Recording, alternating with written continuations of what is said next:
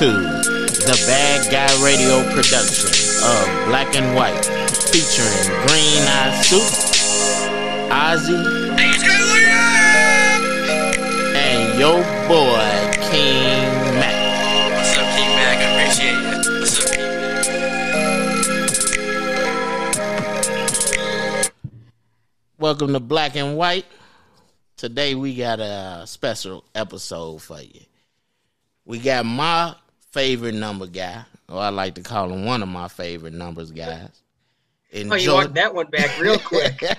and Jordan Lazowski. Uh, he do great work over there on Sox on 35th. He do some work for Diamond Digest. He was a two-time Sox Math winner. I didn't see the video, man. What happened? I didn't see your, your video on that. But uh, welcome to the show, Jordan. How you doing? Absolute pleasure to be on, gentlemen. Doing great. Not watching the Dallas Keuchel start, so even better. how, how the rest of you guys doing? How you doing, Green How you doing, Ozzy? Oh, I'm decent, man. Uh, low key, I'm really excited. We got Jordy on the show. I can't, but I did not think that after this year was over with, I got screenshots of Jordy's pump fake face in my phone. So that's that's a low key trophy. I'm gonna get that printed out and framed. I'm okay. How you doing, Austin? Frame it up there, Green Eye. G'day, Jordan. Yeah. G'day, Mac. Yeah, I'm well. I'm well. I'm I'm the dude that's got the TV about two centimeters away from my face on the right side, and Kike will just give up a home run as we speak. But no, I'm looking forward to tonight's show. Thanks for coming on, Jordan. We've got some absolute pearl of questions for you, mate. Love it. Can't wait. Well, let's get right into it because uh you know, I've been noticing on, on White Sox Twitter that everybody been hammering, you know, Salvador Perez for, you know, his war, kind of comparing him to Tyler Flower and all that. I personally think as an old school guy, that's a little bit unjust. So I even went and got some of you know the the metric guys' favorite number, you know WRC plus and and WPA, you know uh, win probability added, and I mean he's having a great year. I mean even if you look at you guys' numbers, besides WAR, and I'm pretty sure the reason his WAR is not that great is probably defense and he doesn't have a, a high on base percentage or a great on base percentage. But if you look at everything else across the board, I mean, he's six in the league in WPA. He's above Abreu. I mean, he's above anybody on the White Sox.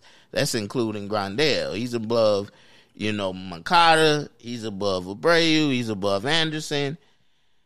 And he's having one of the greatest statistical seasons, especially as far as power for a catcher in the history of baseball. I mean, there's only been six catches in the history of baseball that ever hit 40 plus home runs, and they only had eight seasons in the history of baseball uh, of a catcher hitting 40 home runs. So, so why do you guys insist on comparing this man to Tyler Flowers? I so the the season Salvador Perez is having, it, it's an interesting one because you're you're rattling off numbers. Whatever numbers you're liking, you, you can you can make a case for Salvador Perez in, in this season. The, the problem that he it's not a problem. Let, let's choose the right word. The the interesting thing about his season is, is so so power based. And which is interesting for a metrics guy to say to be like it, it's all power because if you look at it from the perspective of okay, you know, even some of those um, metrics you're talking about, WRC plus, w- what's driving these numbers? And it's power. It's the 40 home runs. He's got a borderline 300 on base percentage to go with a 270 average. So th- that's where you realize you're not getting any additional value from just getting on base. It's kind of like an all or nothing type power, and that's why you see, you know, despite the 40 homers, if, if you look at, let's just start with WRC plus. If you just look at that and say, okay, that's the total run creation for that player, above and below average. You've got other catchers who aren't hitting nearly as many home runs above him. And that's because, like a Buster Posey, for example, providing a li- little bit more on the on base percentage side, walking a little bit more, finding the gap a little bit more. It's not this all power or nothing type approach.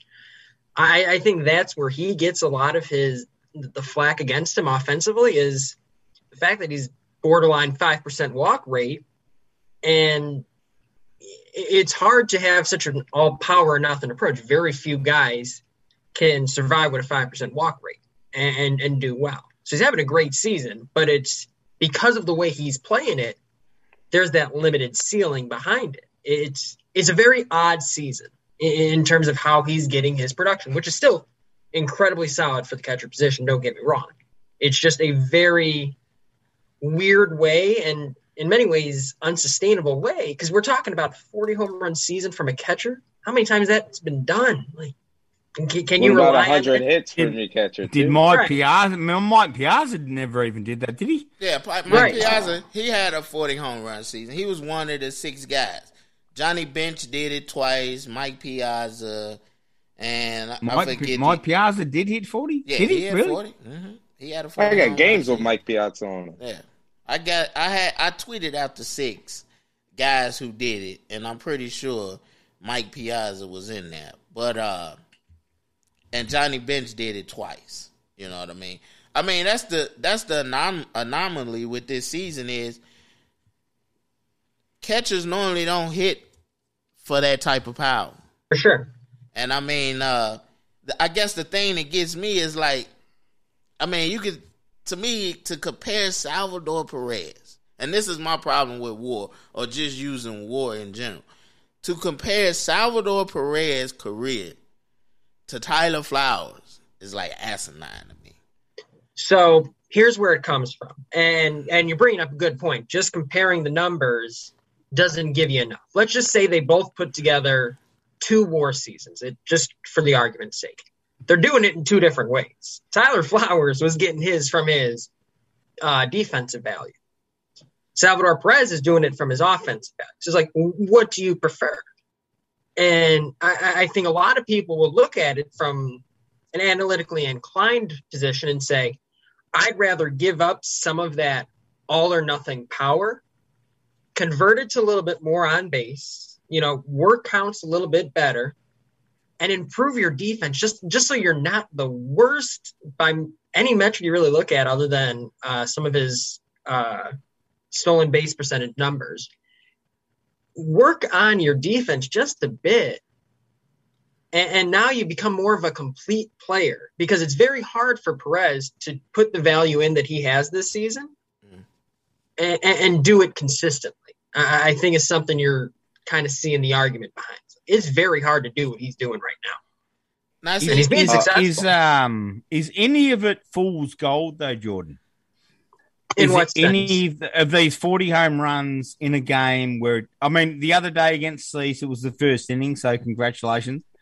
I didn't see every every other one of his 39 home runs, but are they the David Wright hits or the home runs that really didn't mean that much? He just got them late in the ball game, or Mhm. are they really meaningful to the team, or was the opposition just pitching to Salvi as if who cares if there's a home run? We're up by eight or nine already. Yeah. So that's where you start looking at things like I, think King Mac you mentioned it, WPA, uh, win probability added, which is basically saying, hey, in, in terms of how much did you influence the game? Kind of what you're saying. Yeah, yep, I- yep, is yeah. it is it you know I hit Did it, did it matter home if you hit a home run now? Yeah, if you hit 30 home runs when you're up nine runs or down nine runs, like your WPA isn't going to change that because like you you were either definitely winning. It was like your win percentage was either 99% or like one percent. Like you didn't move the needle. So it's like that's where a number like that comes in. I'm not sure where he ranks. I think you ranked it was six. pretty highly. Yeah, he was six.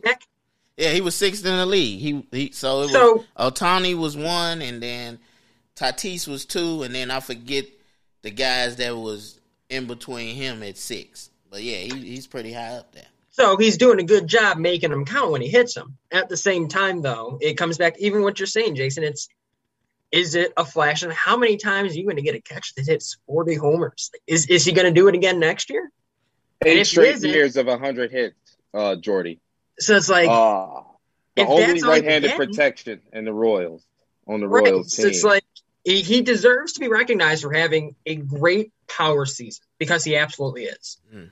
But if some So, of that so why wasn't why wasn't he looked at by some of the big market teams knowing that Kansas City weren't going to be any Mhm. good this year. So why wasn't he looked at as a trade bait or anything? Like, why didn't people come crawling for him then? I don't think Kansas Sure, City surely, surely there wasn't 27 other teams that said Salvi's going to hit 20, uh, 41 home Yeah, runs yeah, this year by September 1st. Mm-mm. I think it's I, I think it's a combination of a couple things. I think it's it, the contract he's on is similar and I think a little bit bigger than Grandal's. So you're taking on a significant chunk of change for the position. The second thing is teams really value some of the framing behind the plate, some of the defensive metrics, and He's good. whether whether you whether you put stock in them or whatever internal metrics a team has, they're probably going to come out relatively similar in that you know there are parts of the catching game that he's just not good at, and if you're not seeing him posting a 40 homer season and you're seeing it more on you know what's he done throughout his career Five time gold glove. it's like but but at the same time battling against you know World Series MVP, I think. what does the league think? What do the teams think? I think most teams, despite all these accolades that he's accumulated, most teams will look at it from the standpoint of, you know, is it worth paying 25 $20 million for subpar defensive catching outside of being very good at throwing out base runners? And I'm not really expecting a 40 homer season. So it's like, is it worth 120 it? hits from your catcher, though. Yes. You, you build around a guy like Salvador Perez. Uh, we've all seen this fucking Kansas City special for the last 20 years, right? I, at least speaking for me, the last 20 years. Jordy, I don't know how old you are. Um, 24. 24, right. So you've been around long enough to see the transformation of Kansas City pre Salvador Perez and now, where Billy Butler was the only right handed hitter of Yep. protection in Kansas City for majority of that time. He had to be the only protection in an offensive deprived system and still make it work. Getting them to the World Series, game winning hit down the line. It wasn't a home run, Jordy. It was a Kansas City special. Uh, people disrespect Salvador Perez because of the numbers, and it's a fucking shame because we've all seen with our eyes this man be the only fucking right-handed power protection in a lineup with that featured Alex Gordon, Eric Hosmer, you know, those type of names, and he had to carry them. It wasn't like he was always hurt. He blew his knee out one year. He's given me eight straight years of 120 plus hits. So this 40 home You run like season, hit now. You like hits, huh? no, don't worry about that. Don't worry about Okay, that. okay, He plays in Kansas City. That's a big fishbowl in the middle of my country. And he's going, he's taking my boy, our boy, Jordy, Dylan Cease, 99 off the plate, dead central over the batter's eye. That's not flash in the pan. That's a good hitter looking for it and getting it. Yeah, You it's got to stop disrespecting him. Go ahead, And I, and I get what you're saying. I don't. I don't think he's a bad hitter by any means. I think when you look at the catcher position in general, like, it's it's a weak position. The Oh, guys, yeah, you, no doubt. There's only three good catchers in the league. the guys you're able to get, like hold on to them. That's why a Salvador Perez gets 20 million. That's why Yasmani Grandal gets 18 million. Like those are the, that's a premium position that that there are not a lot of good talented players in it. So it, it's not like he's a bad offense. He's a good offensive catcher. I think where people will say he's a bad catcher is when you try and take into account everything, the defense included. You know, Right. if he goes on power outages, what used to seem come cheap. That's that's where you start to get into some of those conversations. I think, uh, like for the metrics community, the problem they have with Salvador Perez is he made the All Star game over Yasmani Grandal, and they like Yasmani Grandal for basically two specific reasons: framing, which I'm gonna be honest, I think framing is subjective. I don't see how you can go from catch. I mean, uh, from umpire to umpire and decide well, this umpire is not terrible enough where he would have called this a strike, this and that. So I'm not gonna get into that. And they love the on base percentage of uh, Yasmani uh, Grandal. My only thing is Perez to me with his 40 home runs would probably be more valuable on this White Sox team than Yasmani Grandal is to the team now. Because he's to put up, I mean, if you put him in the lineup with Abreu, with Moncada, with Tim Anderson, those power numbers would equal more runs than we currently have now. And that's how you win the game is by scoring Preach. runs. So here's where I'm going to push back on that. And it's because I'm not pushing back. I, I see the argument. I think pushback is unfair. Here, here's where I disagree, I guess. What this team tends to do a lot is to get in real swing happy modes where they're not taking pitches and they're not working at bats, and you're in the fifth inning and a pitcher's thrown 32 pitches. And now you're in the seventh and he's thrown 70. And it's like, where did it? It's like Alec Mills is destroying us because he's hitting the corners and no one's working the at bat. That's the value of Grandal. Is he is a left-handed bat, complements the lineup that is willing to just sit there and be like, you know, if you're not going to give me anything to hit, I'm going to work a nine pitch at bat, take my walk, and now we've at least made the pitcher work nine. And now you've now you've given and you've learned some information as a hitter about what this guy's doing, what this guy's got, maybe what he doesn't got that day.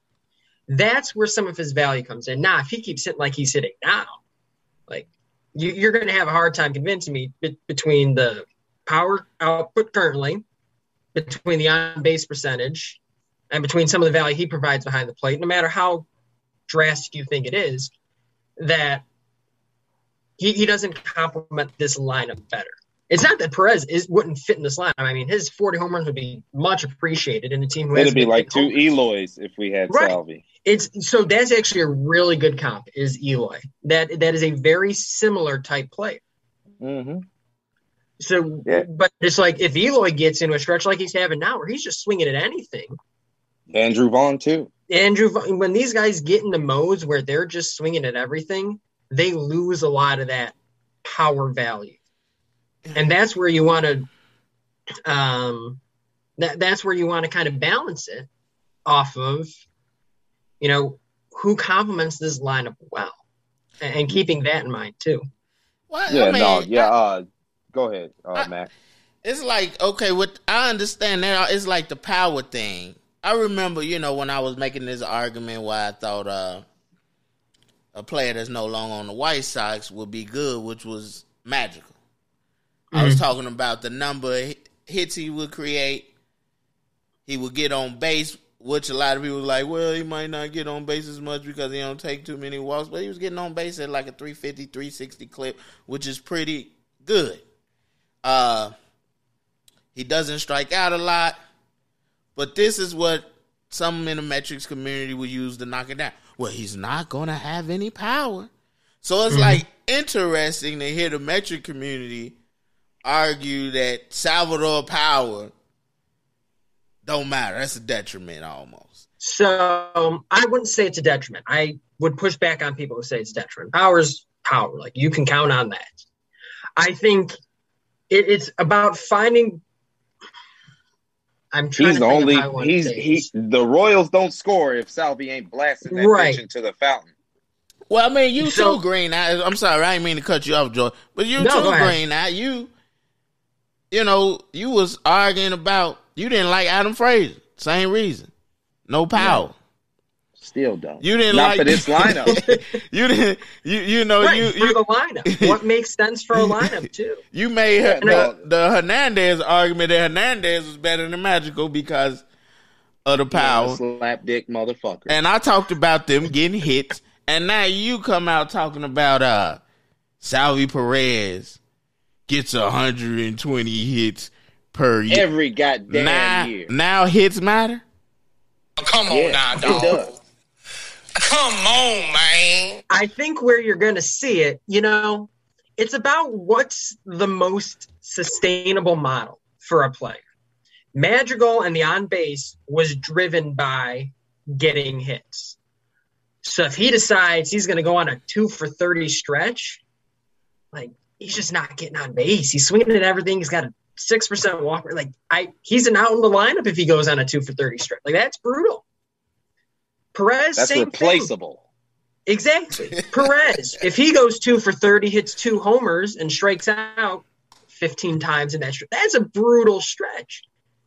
With Grandal, the, the where his on base percentage comes from is walking and having good at bats. You can count on a guy to work count, have good at bats, drive that on base. So when he's going through a two for 30 slump, like he was hitting 160 this year, he's still getting on base at a 340, 350. Like that's finding value and having value when you're slumping.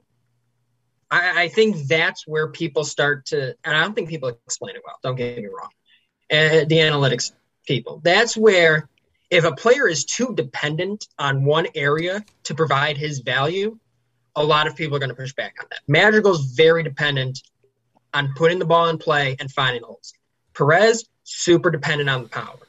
Grandal, he's dependent on working at bats. And slumping or not, you're probably going to work some good at bats. And I think that's where people try and pick the middle. And this is where I pick the middle, Jordan. And if I can have the floor for a second, because this is one of my biggest things about right. Okay, and it brought to my attention. I was watching a few games, like we always do. Watch the games, Darren, and listen to the games on the way home from work before I get in front of the television. Darrin Jackson, in my he, he put it in my vision that Grandal just needs to get after a couple of them pitches. Two and zero, you know, one and one, fastball down the middle. Why didn't he, why didn't he fucking take a charge to that? Sure. End up end, end up taking a walk. End up taking a walk. End up taking a walk. And you yourself and everyone else, oh, he gets on base, he gets on base, and putting up your little memes about getting on base and how The exciting gift. and the gifs, the gifs, and he gets on base, and he either gets left on base or he gets um, forced out at second, which is, I guess, considered left on base as well. When Yasmani Grandal come back from his injury, so whether or not it was the knee, the hip, the ankle, Mhm. the mind, or the green light, the blue light, whatever, and the one night in particular, Jordan, when he hit that three home runs, maybe it was two, maybe it was three, I can't remember now, but eight RBIs. Mhm. And I, I, I put a little tweet out on Twitter, and it was funny because I took the piss out of it and I made it sound like I was really dumb. And I said, haha, I'd rather take this than than eight uh, eight RBIs, three home runs, and some nerd bullshit percentage. And a lot of people didn't understand that I was being sarcastic about that. As far as okay, I sound dumb compared to the the Jordan Lazowskis of the world. But can you tell me honestly, in your mind, would you not rather Yaz swinging that two to two pitch, one one pitch, hitting a home run, then taking a walk and leaving it to the next guy when we when we bought Yasmani Grandal to this team to smash home runs, to drive in runs. So that was that. This has been my big and everyone who talks talks about Yasmani Grandal all year. Hey, we're not haters. We want him to put him over the fucking fence, right? Sure. And and and we've got these statisticians and these guys that say, "Hey, he's getting on base. It's great."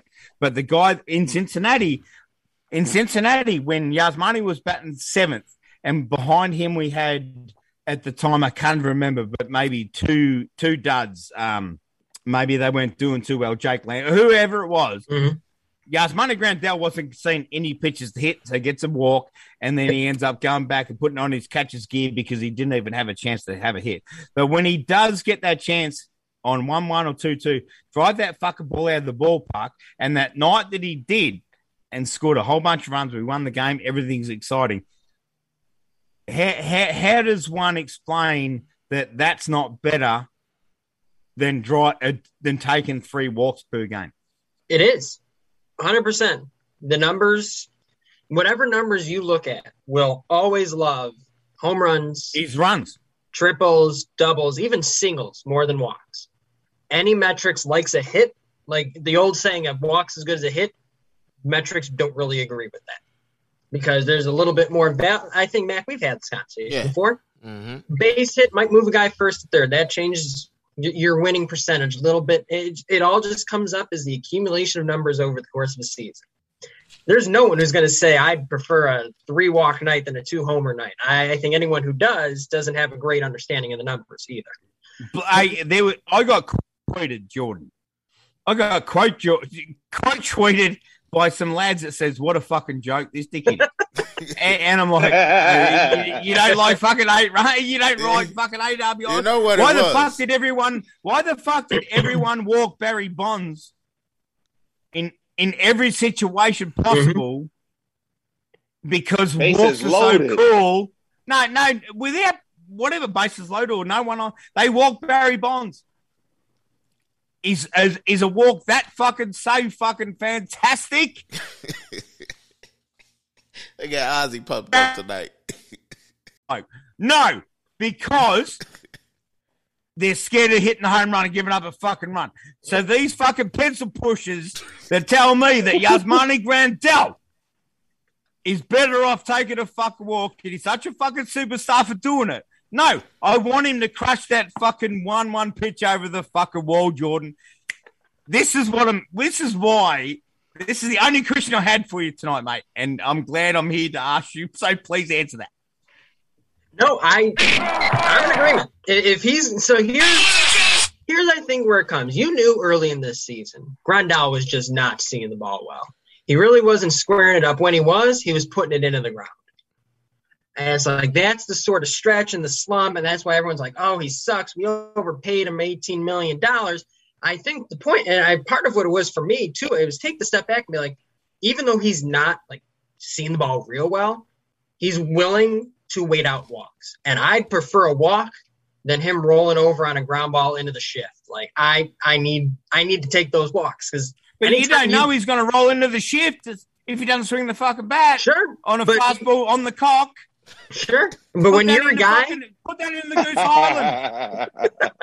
and when- Right but Put that cock. into the Make Goose take I Island. agree with you. But at the same, when you're a guy who's just not seeing the ball well, or maybe your knees really bothering you, and you don't feel like yourself, Okay, I and I agree a- with that. If he if, And if he was that's where- unhealthy, fair enough.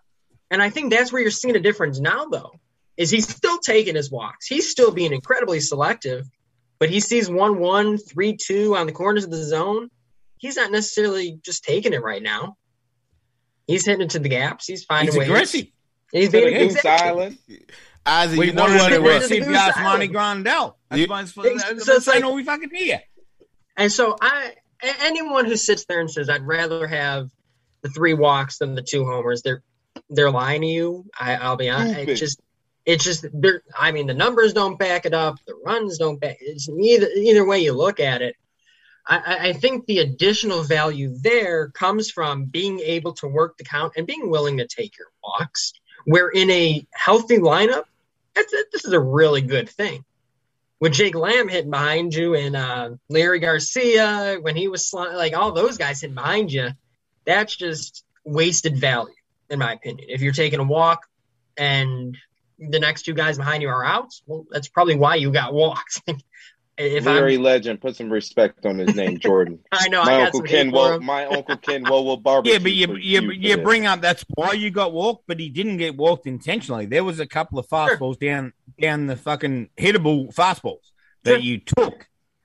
And I think that's where the combination, it, it's all the combination of, you know, maybe he just wasn't feeling himself yet. Maybe there's an injured body. It's like all of those things mixed together where it's like that that's the enigma of a player. Like, yeah, I wish he took, I, I wish he swung a way more 2 fastballs than he did earlier in the year. But even though he wasn't, and he was slumping and he was struggling, he was struggling early on to get hits. He was finding was other hurt. ways. Yeah, he was hurt, and but at the same time, he's finding other ways to provide some value. It's not more value than hitting two homers a game, but taking your walks and finding ways. I, I look at it this way: The most important thing a player can do every time he goes to bat is not use one of your 27 outs. You only get 27 of those, and that controls the ball game. Anytime you don't use one of those, you've had a productive at bat. Now, there's varying levels of productive at bats. A, a walk isn't as productive as a homer, but it's finding ways to be productive in every situation. And then that's where the comment comes in of, I want you to be more productive. Give up some of those walks and hit a couple more homers. Because in the aggregate, that's more valuable. So that's where it all just kind of cycles around. It's different levels of value. What do you place the emphasis on versus what do some other people? And what does a slumping Grandal place the emphasis on?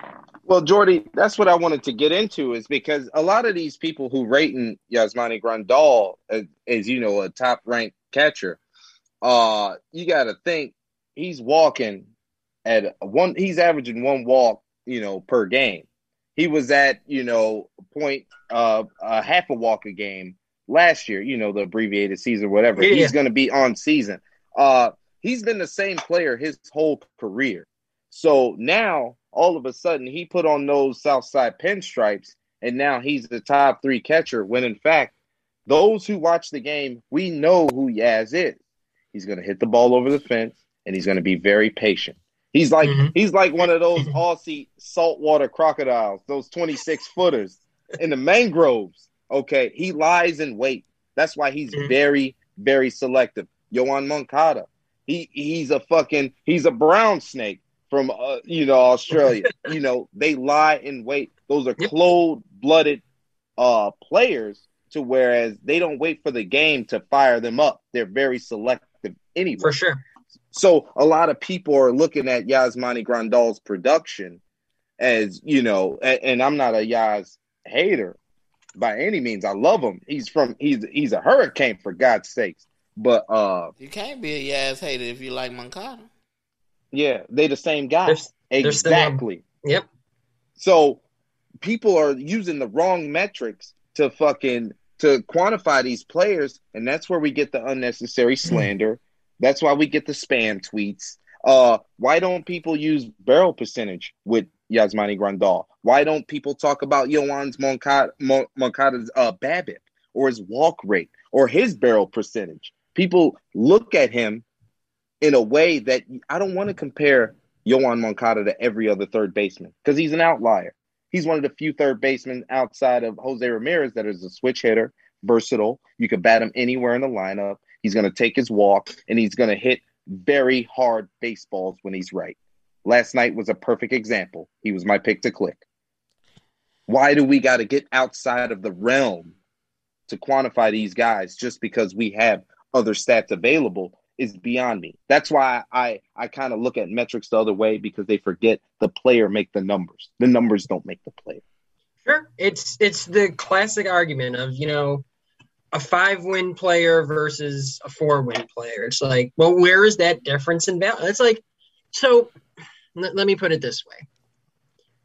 Like comparing a player who's got 5.3 wins or 5.3 WAR versus 5.0 WAR. That's that's a very that's an that's not necessary for an argument. Like that small of a difference, it's like you're you're picking at straws at that point when you're comparing five to four or five to three, now you're like, all right, well, what's the difference in the value? Like, like what is this player doing differently? And that's leading to the five wins than the player that's at three, or even comparing two five win players. Like they're not doing it the same way.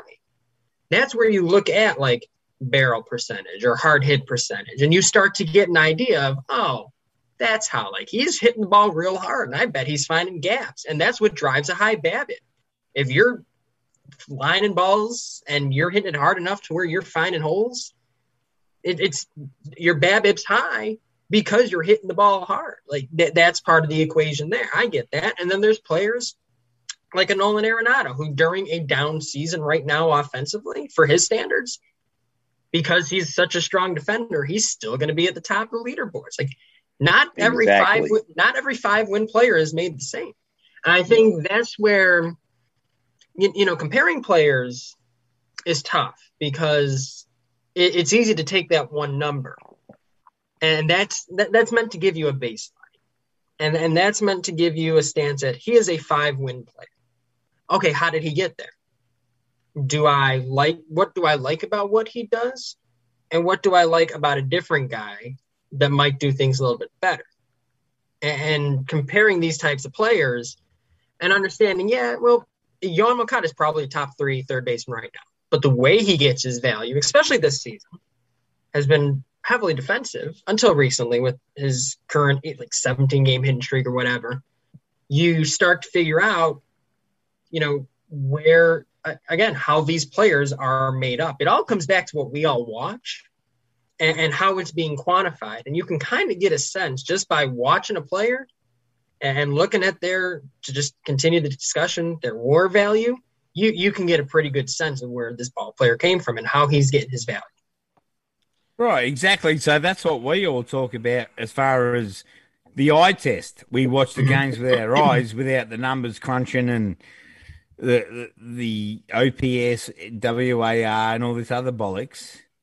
Like, I'm an old school Sure. 44 year old bloke that watches the game. And to be honest, the only numbers that I grew up with were batting average, RBIs. Uh, yeah, you look up how many hits a bloke has had, but Mhm. um, at the end of the day, wouldn't you say a 300 hitter and 80 to 100 RBI is a successful season and he should be in getting the, the at bats? And do you think some people overthink Blake Snell last year in the, uh, was it last year in the World Series where they, Mhm. they yanked? Is it, do people overthink numbers? I think there, there's a couple schools of thought to this one. I think in some ways, kind of, I, I would almost say they underthink them. In Jimmy terms of, Lambert last, Jimmy Lambert last night. How, how long Very Did they- sexy. Did they keep him in longer because he was doing well? Did they have a mm-hmm. plan to take him out in the third? Shit like that. Oh, Right. go ahead, Jordan. I'm, I'm sorry No. to cut you off, mate. Go. no, for sure. I, I get what you're saying. I think in some ways people underthink them in that they just say, okay, Yoan Moncada is a 5.1 win player and Arenado's a 4.9 win player. Moncada is so much better. And if you boil it down to just that one number, like it's a great place to start. And I will never knock what wins above replacement can do. But if you let that be the end of your conversation, you're not going to have a fruitful conversation. And I, I think that's kind of what you're getting at. Now, when you're looking at guys, you're like, let's just say 300 hitter, 20 homers, 80 RBIs. That's a solid ball player. The numbers are probably going to reflect that too, because a lot of these advanced numbers, even like WRC plus, WP, all of these numbers kind of take, they have to start somewhere. I'm trying to think of a good example. So there's this, this, stat I like a lot. It's called weighted on base average. It basically takes batting average, on base percentage, slugging, and combines that all and takes some of the weaknesses of each of those and combines them all. And, but it takes their strengths too, because the game's built on batting average, home runs, RBIs. It's the number of hits you've got, what type of hits you got, and at the same time, what are the ways where you find to get on base? Like it, it's all built from those roots. And I think that's sometimes we're it feels like we're arguing the same thing. We're just not on the same page in the way we're doing it. Someone knows a little bit more than what the other bloke does. Well, yeah, because if someone tries to use average and home runs or, or a classic slash line that you'll see on a graphic, uh, batting average, home runs, RBIs, and they use that in an argument, and someone will be like, "Well, look at X, Y, Z advanced numbers." They're probably going to give, honestly, if you just took a step back, they're probably going to give you the same general answer. and That's that's that's a solid ball player. Now with some of the and, advanced and, numbers, and it's really never going to, it's never really going to uh, 100% guarantee that a certain guy is going to get another certain guy out. Like Right. a lefty versus David Justice, or a lefty. Oh, this John Olerud has never Sure. hit John Rocker for a base hit before. So he brings him in, and then John, John Olerud gets a base hit in the fucking World Series. Playing that- for uh, Toronto versus Atlanta or whatever it was back in the day. and that brings up Philadelphia, maybe. Yeah. it brings up your next point. It's like, you know, this game you can't, you, you don't know what's happening next. You really don't. And Yeah. what the numbers try to do is give you the highest percentage chance of what's about to happen. It's like so, So would you have taken Blake Snell out of that game last year? Let's. let's I've had that conversation. The, the and I know you have. Would you not? Would you have taken him out in the fifth, like or whatever it was in last year? the the the longtime baseball player in me, even with the numbers, I'm like, I'm at least sending him out there for the next day. And At the first least. sign of trouble, he's gone. At the sign least. of trouble, he's gone. But but at the same time, but my decision is informed on the fact that I know I'm walking a tightrope. Like third time through the order, these guys have the highest chance of getting a hit against Blake Snell the third time they've seen him. So I know I'm walking a tightrope right now. That's my But- number one, Jordy. But I, and I'll let you, I'll let you start that. You've given me enough today to prove that hey, some it's all the percentages game. Maybe those percentages are a little bit different today than they would be uh, two weeks earlier. So it's like th- that's that's where I think some of the numbers kind of get misconstrued. Is that it's not saying the the, the decision for um, Kevin Cash last offseason or last in the World Series wasn't the, the sheet with the stats didn't say take Blake Snell out as soon as he faces the third time through the order. It said Blake Snell's the third time through the order, hitters hit whatever it was like 350 off of him versus the second time it's 300, first time it's like 240. So he just That team, that team in particular, or just Right. on average. they'll go by player by team as as far as they can. They'll get as drilled down by team as possible, and they'll he'll look at that and say, "This is their best chance of hitting him. How do I feel about sending him back out when I've got an electric bullpen that I've built my team on?" That was lazy Because- managing.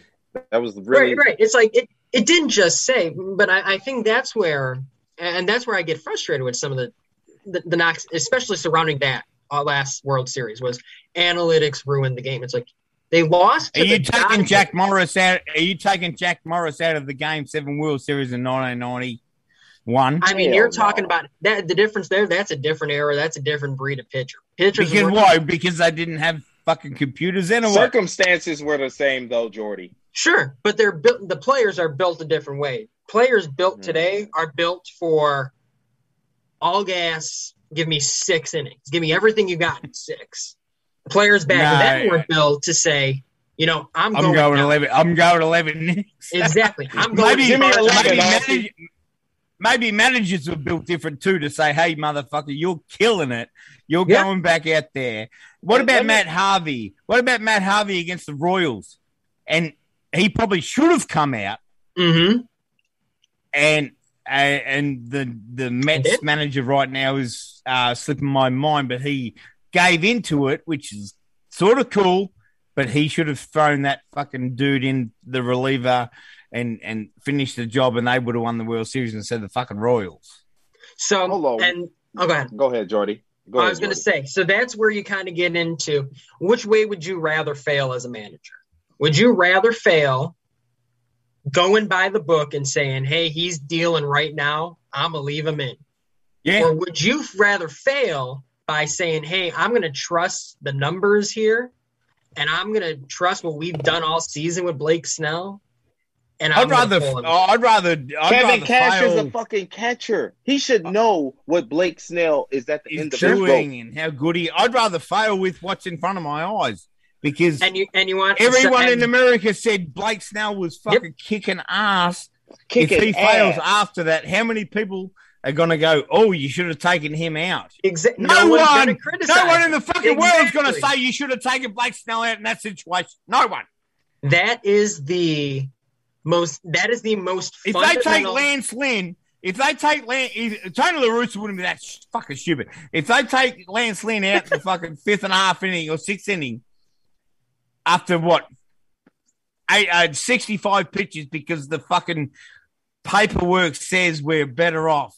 Nah, you put, you keep Lance Lynn in there to finish it. that is the most fundamental argument behind new school, old school baseball. Thank you. is And how that's why we got you. That's why we got you, bro. that's the most fundamental. That's the fundamental question. How would you rather fail? because this game's all about failure. Would All you rather failure. fail by the book and by what you see right now, or would you rather fail in that unconventional way when you do something people don't agree with? Which way are you going to sit there and say, I choose to fail this way? That's what baseball's the new school and the old school argument. It's choosing to fail either conventionally by Well, conventional well, the new wisdom, school wouldn't be brought out to the. It's like a hindsight thing. The new the new school way wouldn't be brought out to the next day. Dep- going- it, it depends on. So it's like it's using this example of: Would you rather fail with um, Andrew Vaughn at the plate or Leury Garcia? It- It's like the numbers are going to tell you one thing, Damn. the now outcome might tell you a about it. thing. So it's like w- when you have a conversation like that, it's like you, someone's failing. Like, It's if almost like it's almost like Jordan. It's almost like prove it to me.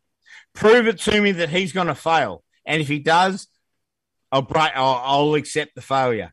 And you bring honest- someone else in in that situation, and then they'll fail. You always look back, and uh, again, Exact- I go hindsight's twenty twenty, and you go, you should have left Blake Snell in. But when in that situation, Snell was fucking dealing, and everyone on that bench was fucking so happy that Blake's Yeah. Snell left the But then you look on the other, you look at the other side of it, and look at the Dodgers. You know, people are like, oh, analytics lost the World Series last year. Analytics also won the World Series with the Dodgers, who have the largest analytics staff of any team in Major League Baseball. Cruise control through into the playoffs. That team, unbelievable. And they just happen, their players happen to not fail in the situations. I gotta push back on that just a little bit. Oh shit. All right, go ahead. With the analytics thing, as far as the Dodgers, I don't need anything analytically to tell me to go get Mookie Betts. I don't. Sure.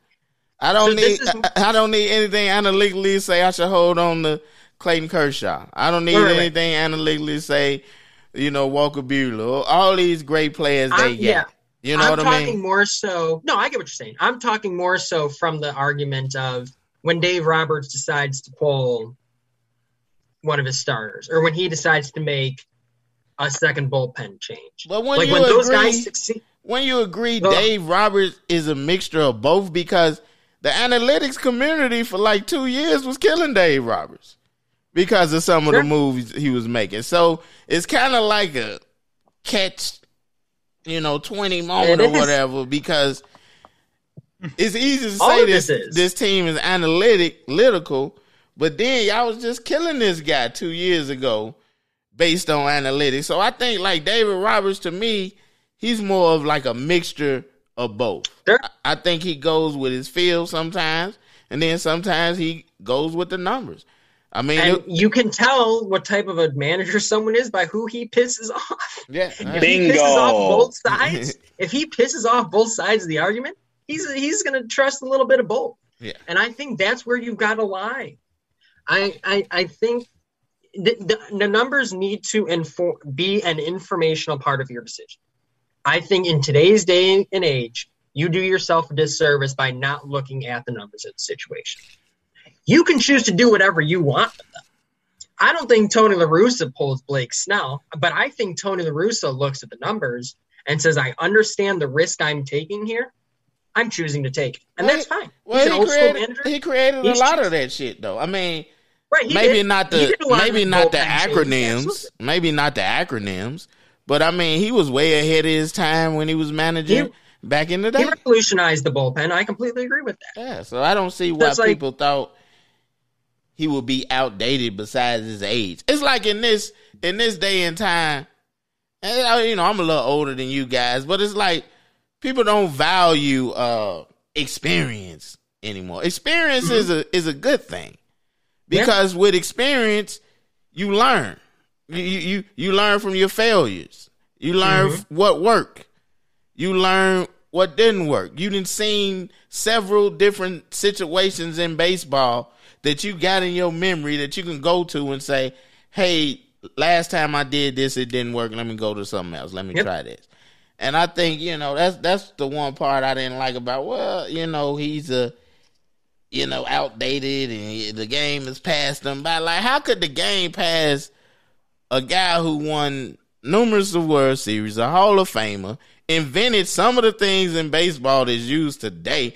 How could the game possibly pass them by? I never understood that argument. But with that being said, because you were so gracious enough to come on here with us, three dinosaurs, as y'all like to call us, and you and, and you can call us dinosaurs today since uh since uh Ozzy, you that's what got you in trouble with your tweet, Ozzy, is the nerd thing. They don't like that. The analytic community don't like You can call that. you want. they don't like that, Ozzy. But since dude, you was dude. go ahead. Don't assume my intelligence. Go ahead. and the way I, I the way I posted it, it made me sound like I was dumb and put it for oh, some some fucking percentage nerd shit, and people didn't understand that. and like they they didn't take they didn't see the fucking fun in it. That's and the I curse got of fucking- Twitter. That's the curse of Twitter. Yeah, and that is. I I I actually to make it sound like it was so dumb that I didn't understand percentages and shit. Never went to high school, and people fucking still jumped on my ass about that shit. Like, give it up. Well, since you were so gracious to come on this show with us, old three dinosaurs, you know, we all eye test guys. I get into the numbers a little bit, but you was gracious enough to come on here, so I know it's like the Twilight Zone for you. So we got something for you.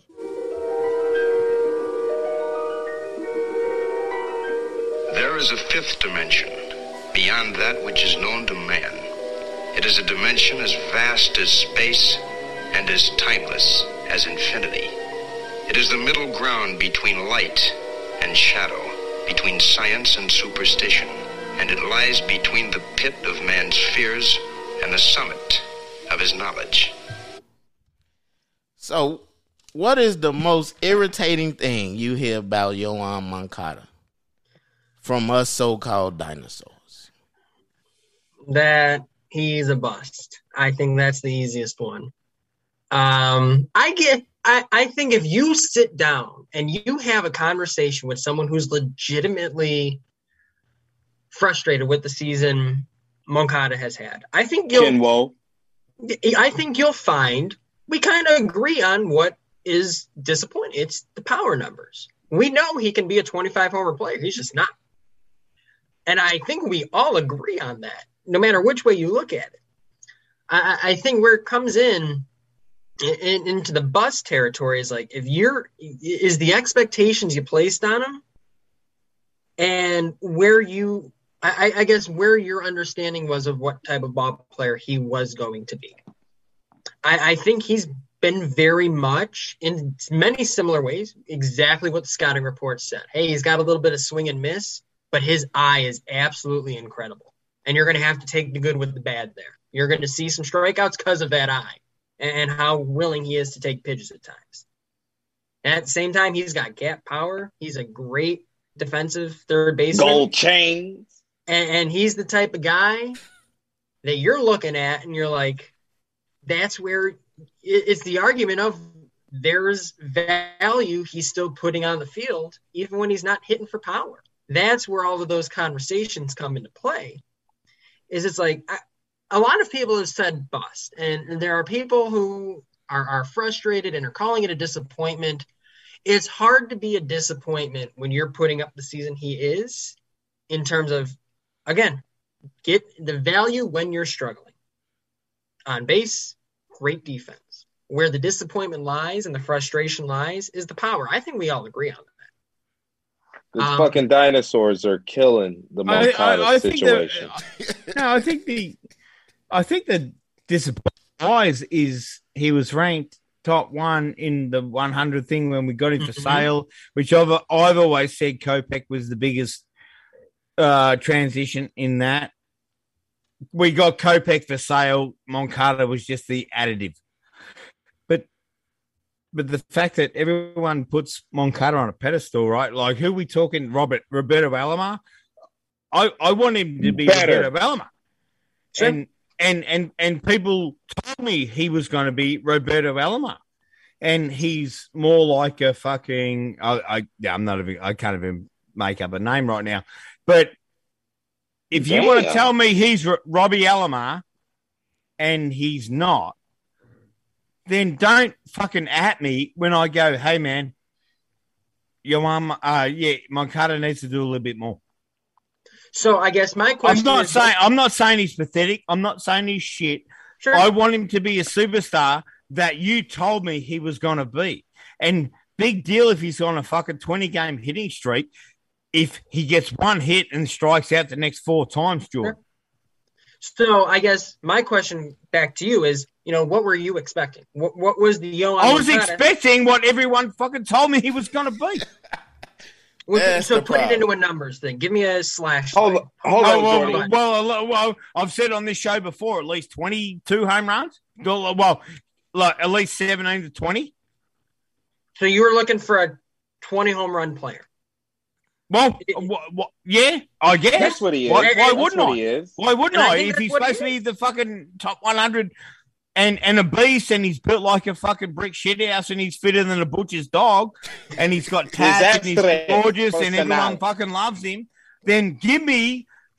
I, I read out on this fucking um, podcast last week some geezer from fucking Easily. Seattle that no cunt's ever fucking heard of that's got better numbers than him, Jordan. I can't breathe. He's got better numbers than Jordan. Who who was that green eye? Who Ty did I say last week? That Seattle You dog. said Ty Yeah, yeah, France had better Ty numbers than my boy. Who the fuck is Ty France? And Yoan Moncada is on our team. It's supposed to be fucking fantastic. And he's not. He's average. I and I think what's average about him is the power output right now. Give me I'm- fucking more for fuck's sake. Jesus Christ. He's on You gotta One take hit. a pill to give Uh, you what you want, Aussie.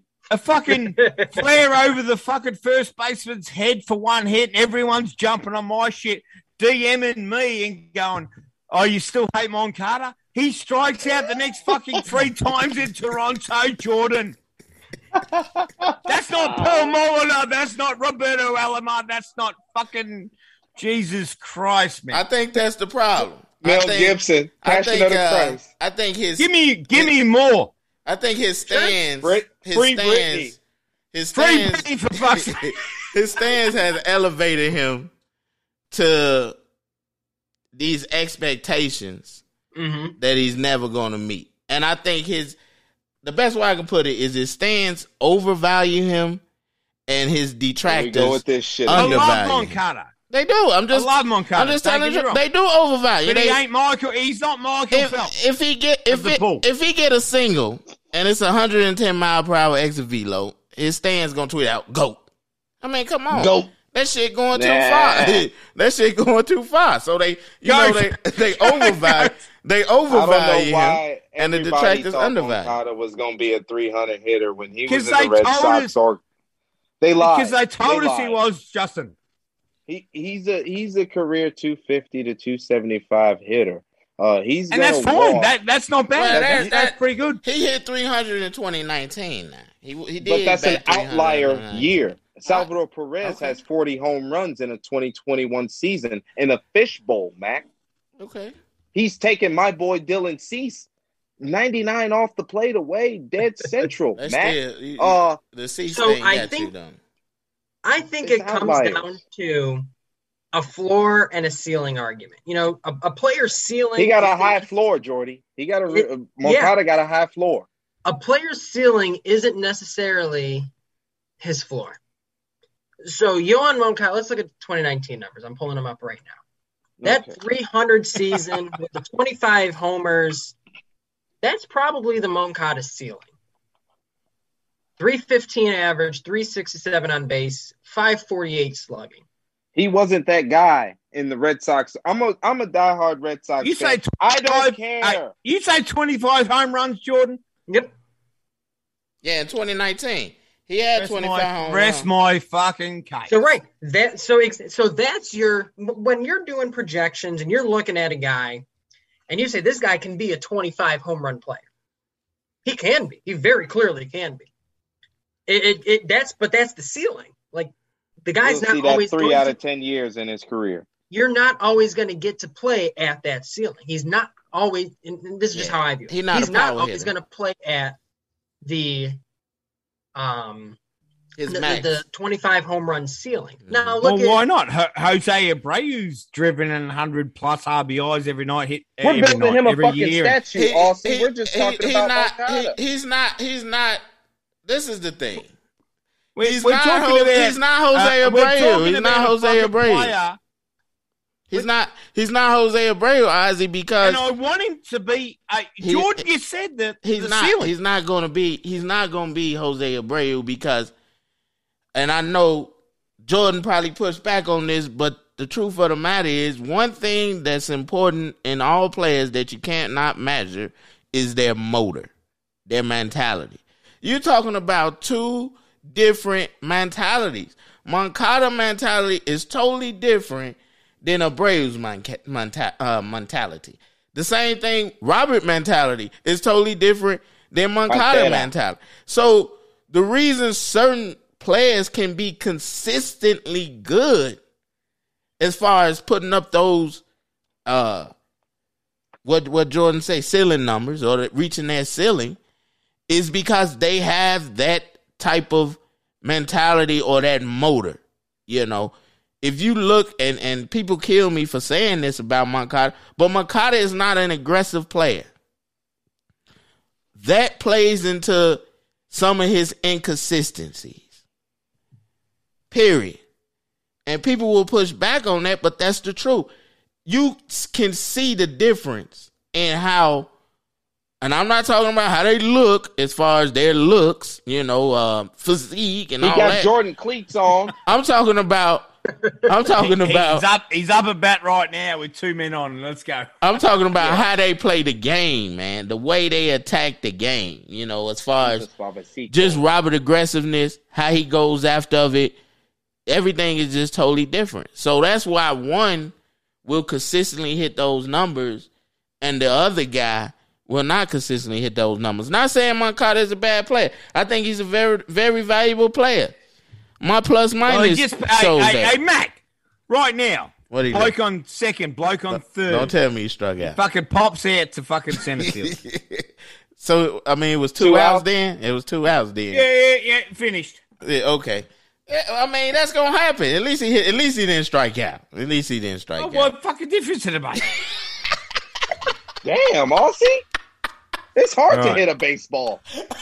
I think here. Well, I. I think there are a lot of things, and Mac, you're kind of getting into it. When, when you're projecting floors and Alamar ceilings, scoring them two RBIs. when you're projecting floors and ceilings, it's there's no way for me to tell you if a player is going to consistently hit his ceiling or not. I don't have a number behind it. I can give you ideas. I can say if a guy's going to hit the ball more often than not hard, hit the ball hard more often than not, he's more likely to do a little bit more damage. If he puts the ball on a line and in the air more often and he hits it hard, he's going to do more damage, get closer to that ceiling there's still that element that kind of Mac you're talking about. Like some players, the way in which they approach the game and how they deal with struggles and deal with failures and, and what they prioritize in terms of their own development is going to change where you wind up as a ball player. Straight up, it's going to. And I get what you're saying there. With Moncada, you know, the difference for me a little bit between Abreu and Moncada is Abreu is such a polished ball player. Like absolutely polished, played overseas, came over here, knows how to play the game because he's played it for so long and he's kind of been a leader for so long. He approaches Yeah. the game differently than someone like Moncada, who's still, again, he's young. He's not rookie. He's not as doesn't get- mature as Abreu either. He's there, there's a maturity aspect too. So it's like, as again, it's learning how to deal with struggles and what's important in your own development and what's important to you. How are you dealing with failure? You know, there, there are good things Moncada's doing this year. He's walking more than he ever has. He's also striking out less than he ever has. Mhm. Like even though it's at a 25% clip, that's about league average. Like that is it was 30% last year. In his best season, it was 28. He is striking out Last. at the lowest rate he ever has. Mm. So there, there are think- positives in what he's doing. But but the output of the power specifically, that's something where now it, it comes down to what's your approach. What's your approach in two? Well, that's a team. That's a team uh, based thing. Not to cut you off, Jordy, but the White Sox been the ground ball kings of the world. He never was a Right power now. hitter though. He never was a power. no, yes, he was No, he was Yes, he was. Never. because you, Never. you're using power as volume. He never of home had a. Bobby Witt type Hold on, hold minor on, Mac, league season. because never. when you say power, that doesn't mean volume of swings that they get over the fence. When I say power, I mean how easy it easy is it for you to get the ball over somebody's head? Mhm. How easy is it for you to cash in, sacrifice flies? Power is production. The easiest way to score in baseball, I either hit the home I don't run never, or I don't give- necessarily agree with that because to me, That's fine. now you disrespecting power hitters. You disrespecting Frank Thomas, who consistently put up thirty plus home runs. You disrespecting, Frank Thomas was a good hitter. We don't even got to talk. but he was a power hitter also. Though is I what think I'm there's saying. a difference though. He between, could be a base hit. If Frank Thomas ain't have no power, he would still be a great hitter because of approach, mm-hmm. eye, I and agree. consistency. I agree with that wholeheartedly. But, it's a difference. It's a, It's mute, a it's a difference. mute point because he was a power. Yeah, it, it's a difference between a power hitter and a good hitter. Madrigal is a good hitter, but he's not a power hitter. Is it? Um, what's my man name? Uh, forgive me. Rest in peace, Tony Gwynn. Great hitter, but he's not a power hitter. Uh, uh, the guy for the Twins. Uh, wasn't Ron Carew? Joe Mauer. No, no. Well, Joe Mauer too. He was good, but um, I think Ray Carew or something like that. Ron, I'm Rod fucking Carew. his name. Rod yeah, Carew. Rod Rod, Carew. Rod Carew. He, uh, Paul- he was a great hitter, but Paul he wasn't a fucking power hitter. That- that- and, my. I- and my boy Roberto Alomar. I'm going to say, say his name again. That's I not a power could- hitter at all. You you can view it though as a difference between gap power and raw home run power. When I when I, I think this is just my perspective. Let, let's talk about Nick Madrigal, someone who I said I need him to develop a little bit of power. What I meant was just being able to split gaps. Mhm. I didn't need him to be a 20 Thank you, player. Jordy. I needed Yeah. him to hit 25, 30 doubles. People are like, "Oh, I want him to be the next Jose." Altuve." Lyle I- Overbay type I'm season. like, I'll take a 25 double, 30 double season. Like that's incredibly productive. Like that sort of power Mhm. is it, it's dependent on the player.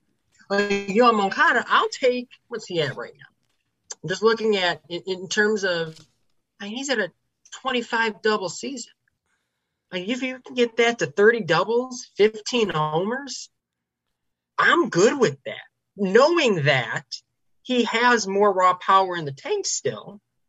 And if we want to change that to an approach that prioritizes home run power, what you're going to probably see as a result is a little bit more on the strikeout side. okay, I'll take how, that. how many? It's How many home 2021. runs? I'll take a uh, couple Ks from a guy with a good eye. How many home runs does Moncada have? Did you say 11, 11? currently. 11 Damn. currently, and it's September So let's say look- maybe he hits 15 this year. Maybe. Maybe. Let's just Yeah, go maybe. 15. If He Moncada but was a second never, baseman, he's never gonna be a home runs, we'll consistent 500 slug guy. I'm telling you, No, I, It's not I gonna would happen. not project him as a 500 slug. Guy. he's never Really? going to be a consistent 500 slug guy, and he's never going to be a guy that consistently have a OPS above like 830, 840. I'm telling you, it's I, not, I mean, it's not going to happen, bro. It's not. He I mean, doesn't he's a- have. he's a he good-looking doesn't man. have that. Power. He He's everybody man, look at him because he's no he's Jeff- strong. He's because a nine he, out of ten on. because he got muscles. 9, 10, you 9 out of 10? Absolutely. You know. yeah, he- Everybody look at him. Everybody look at him because he got muscles and think he's a power hitter. That, it, it's a thing. It's a saying. Or are those show muscles or go muscles? It's a difference. So if you can You be acting like he ain't put no ball 450, 460 before Mac. Stop playing with this Is- man. bro, you probably can get lucky and hit a ball 300 feet. That don't mean you consistently gonna do it. Well, he luckier than me. You know what he's, he's really no Scott Rolen, though, is he? He's no, no Yeah. Scott Rolen, eh? People need to appreciate him for what he is. He's a very athletic third baseman who can get on base, who's probably going to be a 15 to 25 home run a year guy, anywhere in between that. He's probably going to bat anywhere from 265 to I even give him 300. I'm not saying he gonna hit 300, but I'm saying he'll I be don't think somewhere. he'll ever be a 300. I'm not hitter. saying. I'm saying he already was. I'm saying he'll be somewhere in between 265 and 300. I'm saying his home runs would be anywhere between 15 home runs, 25 home Okay. runs. I'm All right. saying he'll be a close to 800, 820 OPS guy. He'll probably have an on base percentage consistently around 360 to 380, somewhere in there. And that's and, and he'll give you gold glove, uh, defense, pretty decent, base runner. What more can you ask for? That's what you I- Jordan cleats, gold chain. Robin, That's- Robin but as you're describing it, that's a damn good ball player. Yeah, that's a good ball player. That's a Mhm. solid ball player. I'm I, Solid I ball player, exactly. And we're happy to have him on our t- team, but don't put up fucking Michael Phelps seven fucking gold medals in a week and and expect us to fucking not complain when he doesn't do well. So, and, and here's where some of the it, it kind of all rolls back up into you know number one overall prospects. Recently, we've seen guys like Wander Franco and Vlad Jr. and Ronald Acuna, and you look at those types of guys. But for every one of those types of guys, there's an Andrew Benintendi, there's a Jerickson Profar, Adell. there's a Mhm. Jason Heyward. These are all guys that were a, a top Joe one prospects. Adell. A Jo Adell. Well, I don't know. He was top three, Jo Adell. Jo Adell was top. Lewis three. Brinson. Uh, Louis you are Brin- Moncada. So, but where do you put him? You don't put him at the stud level Yeah. I mean, necessarily. you don't put him in Robert the same was top three. Acuna. top three. Robert was top three. He never made. He never Robert made one because two, I believe, yep. Yeah. So it's like, I mean, you I mean, look at some you- of the historical names. Like, uh, here, here's a But Jordan know how it go. Jordan do blogs, so you you got to think, Isaac, and it's the truth. I'm just gonna give you the, a little insight of how they do it. These guys cannot who do these rankings. They cannot see all these guys consistently. Nope. They can't. So what they do is they use inform if they know some scouts or whatever, they use information that some of those scouts give them. They use information that the team give them. They use information from some other talent evaluators that may give them. And then if they happen to see them with a with their eyes, and then they put out and they look at some numbers, then they put out some rankings. But the truth is, some of the information that they get can't be trash because a lot of organizations say, for instance, like a first round pick or an international prospect that they didn't gave millions of dollars to, the team is not going to come out and say, well, this guy's not what we thought. Some teams may have, but a lot of teams are not going to come out and say that. They're not going to come out and say, well, this guy, this, this guy, Not gonna happen, pal. terrible. You know what I mean? Just look how long, because of Zack Collins' status as a first round pick, look how long he stayed relevant. Mm-hmm. He was even a top 100 prospect at one time. Mm-hmm. When he got drafted, he was in the top 100. So you gotta you got to look at that. there are certain skill sets when you look at what and you can look through the historical rankings and you'll see the type of skill set that puts a player at the top of that list athletic ball player loud tools good power good power in the minor leagues like i mean you even look at some of these guys like great eyes like there, there's a type of ball player that Byron gets put Buxton. number one byron Yeah. buxton consistently number one everywhere. I think he was one of the consensus ones. Yeah. That shit was sick, man. But Like something he was happens. at the top.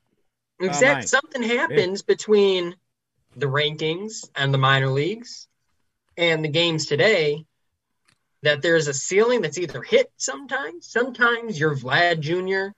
and you're Ronald Acuna. Sometimes you're Jason Heyward, you're Jerickson Profar, or you're somewhere in between that. And sometimes you're Justin Greeneye that can't hear the fucking shit. Yeah, hey, he's hey, hey, Jordan, I'd love to go piggybacking off that. Do you, and I've asked this question a couple of weeks ago. Do you think that's got anything to do with the wooden bats and aluminium bats? That is something that I think more so now than before has really become something that scouts focus on. A topic. Scouts and Yep. scouts will say, and you'll read scouting reports, and they'll be like, performed great in college, but in Cape Cod League, where they first used wood bats, like dude struggled with wood bats, like They suck. Yeah. it's something to keep on the That- monitor.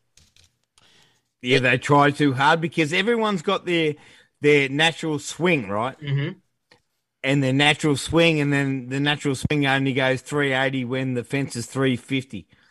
So, yeah, that that's always been my topic. When is college baseball going to get rid of the aluminium bats, They not. put them to wood? They not. It's too much. Why? It's I too don't much think they're money. gonna. It's too much money involved in endorsement, and not only that, wooden bats. You got to think. Even though college season is short, how many of those bats gonna break? You talking in BP in the Get them used game? to the M- get them used to the MLB, man. They they not But gonna want to spend that money. you That's do what the that- minors is for. And if you, but the thing is, if you do that, you, you run a dangerous situation as, you know, I'm trying to think of how I want to phrase this. And Guys gonna- will flame out earlier. yeah, and you're gonna lose some of that Well, power. shit. You're gonna you're gonna lose some of that power that makes you know that attract some people to watching the college Mhm. game. You're gonna lose some of that. You know, and they Hey, don't. No one, hey, Matt, come on, man. No one, no one's fucking going to watch a college game. There's a lot of people Yeah, You watching see come of college the son. Southern games? They're No, one, no one's going to college out. going to watch Power. Hey man, Ole Miss, LSU, those guys some of pulling some Southern numbers. schools. Yeah, they they Fuck them. Put some hickory in the fucking player's arm. If you can't hit it, then go fucking home. What's and- that? But what you're hell. saying about using the wood bats, that's a straight up, that would be a, a decision that would really benefit Major League Baseball. Not in the terms college of they game would though. just some of the the signing bonuses and would not be nearly as high. Some of the picks that go top in the draft would not go as high, but you're you're starting to see that though. Yeah. You're, starting, to see, it, and you're and you're starting starting to to see maybe you start to see Well, some And the summer A few- league is wood a few guys getting some more Louis Louisville Slugger fucking s- bats coming up to them and playing with them. And the Shit, summer let's and the it. summer league is is uh they play with uh like Cape Cod League all that they play Yeah. with wooden bat, but the college Mm-hmm. game I'm telling you the money, endorsement deals they Yeah. not gonna do it, and then you got to think all those kids who playing well not now and mo and a lot of travel ball especially the high end tournaments they playing with wooden bats, so a lot of the you know uh, perfect game tournaments is wooden bat tournaments.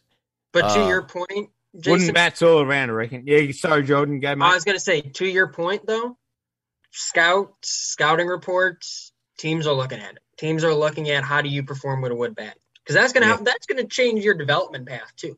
Oh, absolutely, it should. Yeah, Now my my my last question for you because I I gotta give you credit. You was one of the uh, guys who jumped on Cease early. Uh, it was a lot of people criticizing Cease, and I want and I'm gonna add this to it. Uh, you people should be thanking, giving Tony LaRussa some credit to Cease development. He's really helped Cease mature. When you guys wanted uh, Tony LaRussa to snatch everybody out of the game early, the first sign of trouble, and he stuck with him, I'm telling you, that stuff played a role in Cease development. Him learning how to get out of trouble, him learning what pitches he can use to get out of trouble. All that helped him with his development. But Jordan, you was one of the first to, you know, even when Cease wasn't doing good, even when everybody was ragging on him, saying, "Oh my God, get this guy out of the game, put him in the bullpen, send him down." You stuck with him. So what is it you seen in Cease, even when he was terrible, that you said, you know what? No, this guy deserves to stay up here. He, he deserves to continue to get opportunities. I think it's most of it comes from the standpoint of when you look at someone who has that good of stuff in terms of just how sharp a curveball breaks, how tightly that slider spins, and how foolish it makes hitters look. I mean, even now, he'll miss five, six feet outside the zone with a slider and guys are swinging at. It's like, how how how difficult is it when that guy's on the mound to read his pitches that you're swinging at pitches like that? That that for some reason looked like a strike to you, or at least close enough to the zone where you thought it might be a strike. Mm-hmm. When with, with Cease, it's a it was a combination of just raw talent and an understanding that someone like him, and, and you read a lot of reports. I think this comes into a, a coaching conversation of understanding what works best for a player. Cease is someone like that dude looks like he, he's in his head all freaking day. And that's where you need someone like an Ethan Katz who brings a little bit more of an analytical side of things to be like, hey, here's how I tailor things so that you understand and that I can help you the best. And, and here are some routines that fit a very, I guess, nerdy, analytical type player very well. like he, he is, he seems like a true numbers nerd. Like I, he probably loves looking at his, no, I, in my opinion. And it's having someone who coaches along with. It. I never thought, and it's not a knock to Don Cooper. I never, not every pitching coach is going to jive with his his pitchers. I, I doubt Ethan Katz really jives with the Dallas Keuchel Lance Lynn too much. I bet they kind of just do their own thing. He helps out here and there, but they're left to their own devices. Lance Lynn's just going to do his thing because it's been successful. So, but some of those key relationships are a huge part of it, and and that's where seeing a new pitching coach come in, someone who you know, early reports were that Katz really did not want to trade Cease when Cease's name was on the market this offseason for a guy like Lynn and stuff like that. So it's that belief in the player and what he saw as well in in terms of, you know, I can fix this. I can see what needs to be done and I can work with it. And Giolito and Cease were very, very similar pitchers in terms of having good stuff and not knowing where it was going. Mm. And to an extent, Steve still has his moments where he doesn't have a clue where the ball is going, mm. and you can see it. But it's that raw talent that is so so hard to give up on at a young age. That and you've seen teams make those mistakes and give up on guys too early. You don't want to see the White Sox make a mistake. I'd rather them hang on to a guy a little bit too long and he just doesn't work out than have a guy get away and you wish he he, he didn't. Pedro and, Martinez is the perfect example. Yeah. That's who Dylan Cease is. Except Cease doesn't have Pedro's changeup. Cease has a devastating knuckle curve that he starts counts off and he just wipes you away with the slider. Uh, the key to Dylan Cease is his walks, you know, per nine yep. innings. Uh, with his stuff, I could live with two and a half walks, maybe even three because mm-hmm. I know he's going to be at 11 to 12 uh, K per nine anyway. His whip is going to be, you know, a sub, you know, 1.7. So that's going to be great for a guy with his rotation responsibility. At the age of 25, we did a great job bringing in Ethan Katz to try to reset him. We started his development off with uh, Don Cooper it wasn't getting through, obviously, because the walks were still there, and Don Cooper didn't stop Dylan Cease from flying open on the mound. That's why he was walking mm-hmm. guys in, you know, 4 0 counts when the slider was just peeling right off the plate instead of staying closed, and you getting more uh, vertical movement instead of, you know, uh, east to west. Well, he was playing around George, too when he had 0-2, yeah, count. Because he had four pitches that he could command on a dime. Jordy, you see what's coming out of my man's hand. Hundred percent, and that's where it comes now to the La Russa point you made, Mac, about understanding that you just threw 90 pitches in four innings. I need you to get through a fifth. Go out there and get me through a fifth inning, and do whatever the hell you got to do to get me through a fifth inning. It's it's pitching with that conviction that no one's gonna hit me, like believing that I don't have put your nuts on the table every it's fifth like, day. Yeah, your nuts on the table. It's it's understanding that my stuff, and, and even if it's not, having the belief that hey, my stuff is better than anyone they're going to put out there, and I'm going to attack as such. So leaving him in, um, in, in crucial, not crucial situations, but game changing situations, and letting him work in and out of trouble, sending him back out there with 95 pitches and saying, "Give me another inning." Like Mhm. those are the times you learn to trust your. What other choice do you have but to trust your stuff and hope it gets you through the inning with 10 or 15 pitches? You're gonna tell TLR no? I'm already at Right. 95 and I'm sweaty. It's like Hell no. it's like I got 10 to 15 more pitches in me. My manager wants me to go get three more outs. I'm gonna have to attack the zone, and that's where he learns. Like, Got a man up. oh up. dang, I got real good stuff. Air it I out. just gotta trust it more. That's level 202 for six. He's found the zone. He's lowered the walk rate. He's done he's done some of the deeper metrics to raise the strikeout rate and fix his fastball. Now it's when you get to 0-2, don't turn it to 3-2 anymore.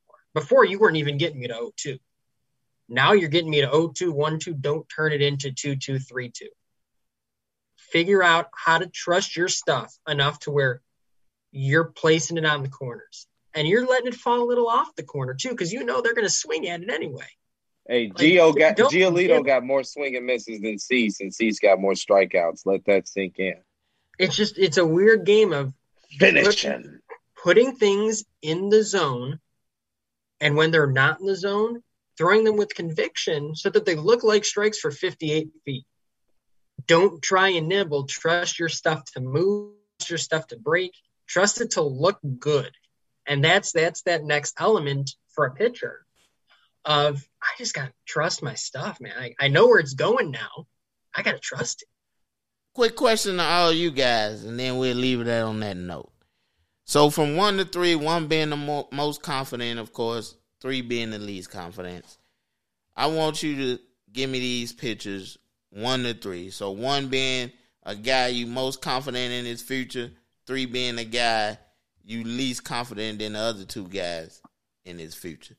So Cease, Giolito, Kopech. We'll let you go last, Jordan, since you the guest. Give me That's a tough question. give me who you're confident in. One, two, and three. Aussie, kick it off, man. Because I'm gonna get fucking canceled right now.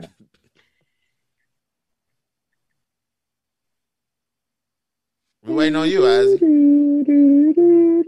Oh no, I, I was waiting for Justin to talk. No, he did- he going All right. last. He going he going last. So oh, give, he's going last. yeah, All gi- right, gi- well, give me your well, three. you know, you you you blokes know my stance on Kopech. Who is that? Kopech is my man. Kopech is the reason we traded fucking Chris Sale. Kopech is our future. Kopech, me, Cease, and then Gio. okay. Ugh, you're fucking backwards. You were supposed to say Cease, Kopech, and Gio. And the only reason why I'm putting Hey, uh, dude. Ko- uh, hey, when Mac was asking the question, Yeah. I jotted some shit down. I can't even read my own writing, so I'm not really sure what I've put down, but I know. so, you wrote it with your but- foot. but we all know Kopech. And I'm watching Grandal. I, I fucking the game's going, mate. Uh, Kopech, number one for me. Cease. Cease and and Gio. Gilead. All right, I'll give you my list, then you can go green now. I'm gonna go with uh Alright. I'm actually gonna go Cease one. Yeah. I'm gonna go Kopech two, and I'm gonna go Giolito three. The reason being, we haven't seen Kopech as a starting pitcher uh in shit two years or three damn near three years. I don't give a fuck. and and uh, at least I've gotten to see Cease mature. You know, kind of like climb climb the ladder of uh, maturity. And I like his stuff over Giolito stuff. And to me, the most important part with Cease is really the mental aspect of the game because I think he got everything he needs physically. And I think to some extent, that's the same thing with Gio. But I got Gio third because I mean, I, like I'm an old school guy. I just couldn't take him throwing his pitching, his hand picked pitching coach, and his manager under the bus that one game where oh they should have took me out, they should have known I was tired. I couldn't take the crying shit. I ain't gonna lie to you. So he go third automatically just because of that. All right. Uh well, this is really easy for me. I'm going Dylan Cease one because I can get Lucas Giolito's uh, lineage. Dylan could give me the six innings and still have better stuff than Gio. I'm gonna go Kopech two because he has better stuff than Gio, and I could be very, very versatile with Michael Kopech, bringing him out the pen. I could actually ask him to close a game if Kimbrel or Hendriks, you know, get in trouble, and it goes into that weird Rob Manfred extra inning bullshit that I love and I hate. and then I'm gonna go Gio three because I can't wait until this season ends, and we're gonna find out that Dylan Cease in 2021 was better than Lucas in 2019. What the eye test is going to prove that. The the social test, when in fact there was no ace in front of Lucas Giolito when he had his best year in a White Sox uniform. So who sets the fucking bar? Where is the hierarchy at? When D, when Dylan Cease give us the improvement that we've been begging for. Good, good Max Scherzer, a- baby. Yeah, Lance Lynn was in the rotation. We we Uh, we Carlos Correa. easily could have got Max. Scherzer. We didn't need to make that move because we knew Dylan Cease was going to get better every start, and that was a calculated that. risk. That was a calculated risk that Rick Washington would have given Gavin Sheets. Then I wouldn't They would have taken oh, Gavin Sheets and Jimmy the. Lambert. They would have taken Gavin Sheets and Jimmy Lambert for Max Scherzer, and we would have won the World Series this year. We still might. Jimmy Lambert is undefeated in September for the Chicago White Sox. exactly. exactly. Rick Hahn strikes again. Give give Washington Gavin Sheets and Jimmy Lambert. We would have had Max Scherzer for fucking four months. Who you, who you, The who you go? needed Max Scherzer more than we did. No, no, that's I ain't gonna say that. Now, uh, Yeah. who you go? Who you going with? Uh, Fucking Giants are 40 games over 500. Who you- You, who you going with, Jordan? consistent second place. Who you, I got I got the same uh, lineup you two did. Cease has the best pure stuff of all of them. Yeah. And because he's shown growth, I'm confident he can do it again into the next season.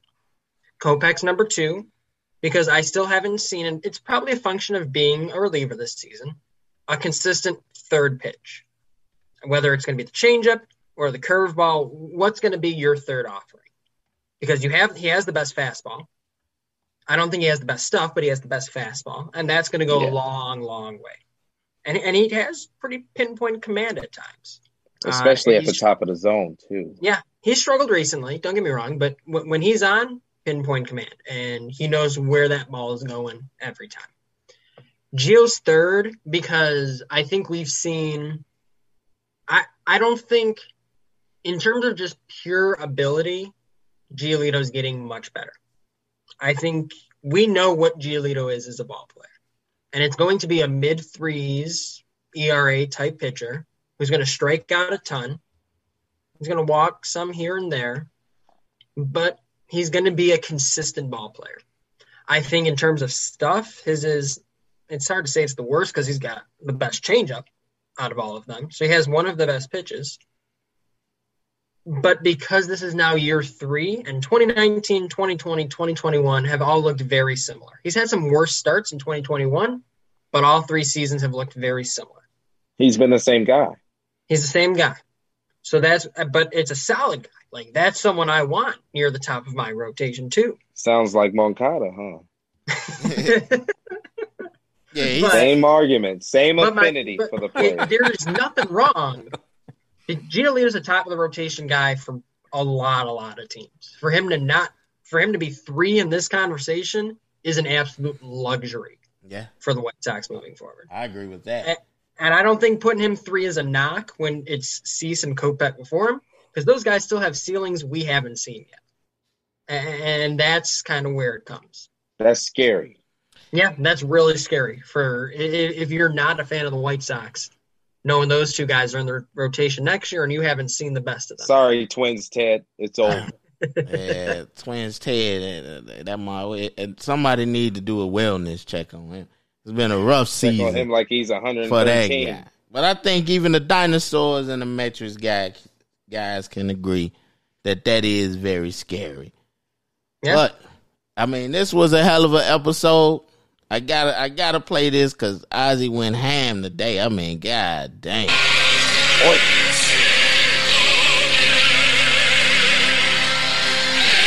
So we only went up the end. Okay, you selfish. Ozzy went ham like a motherfucker today. But anyway, that was a good episode of Black and White. I hope you guys tune in again. Uh till we meet again, go White Sox, Southside versus everybody. And uh yeah, fuck you haters.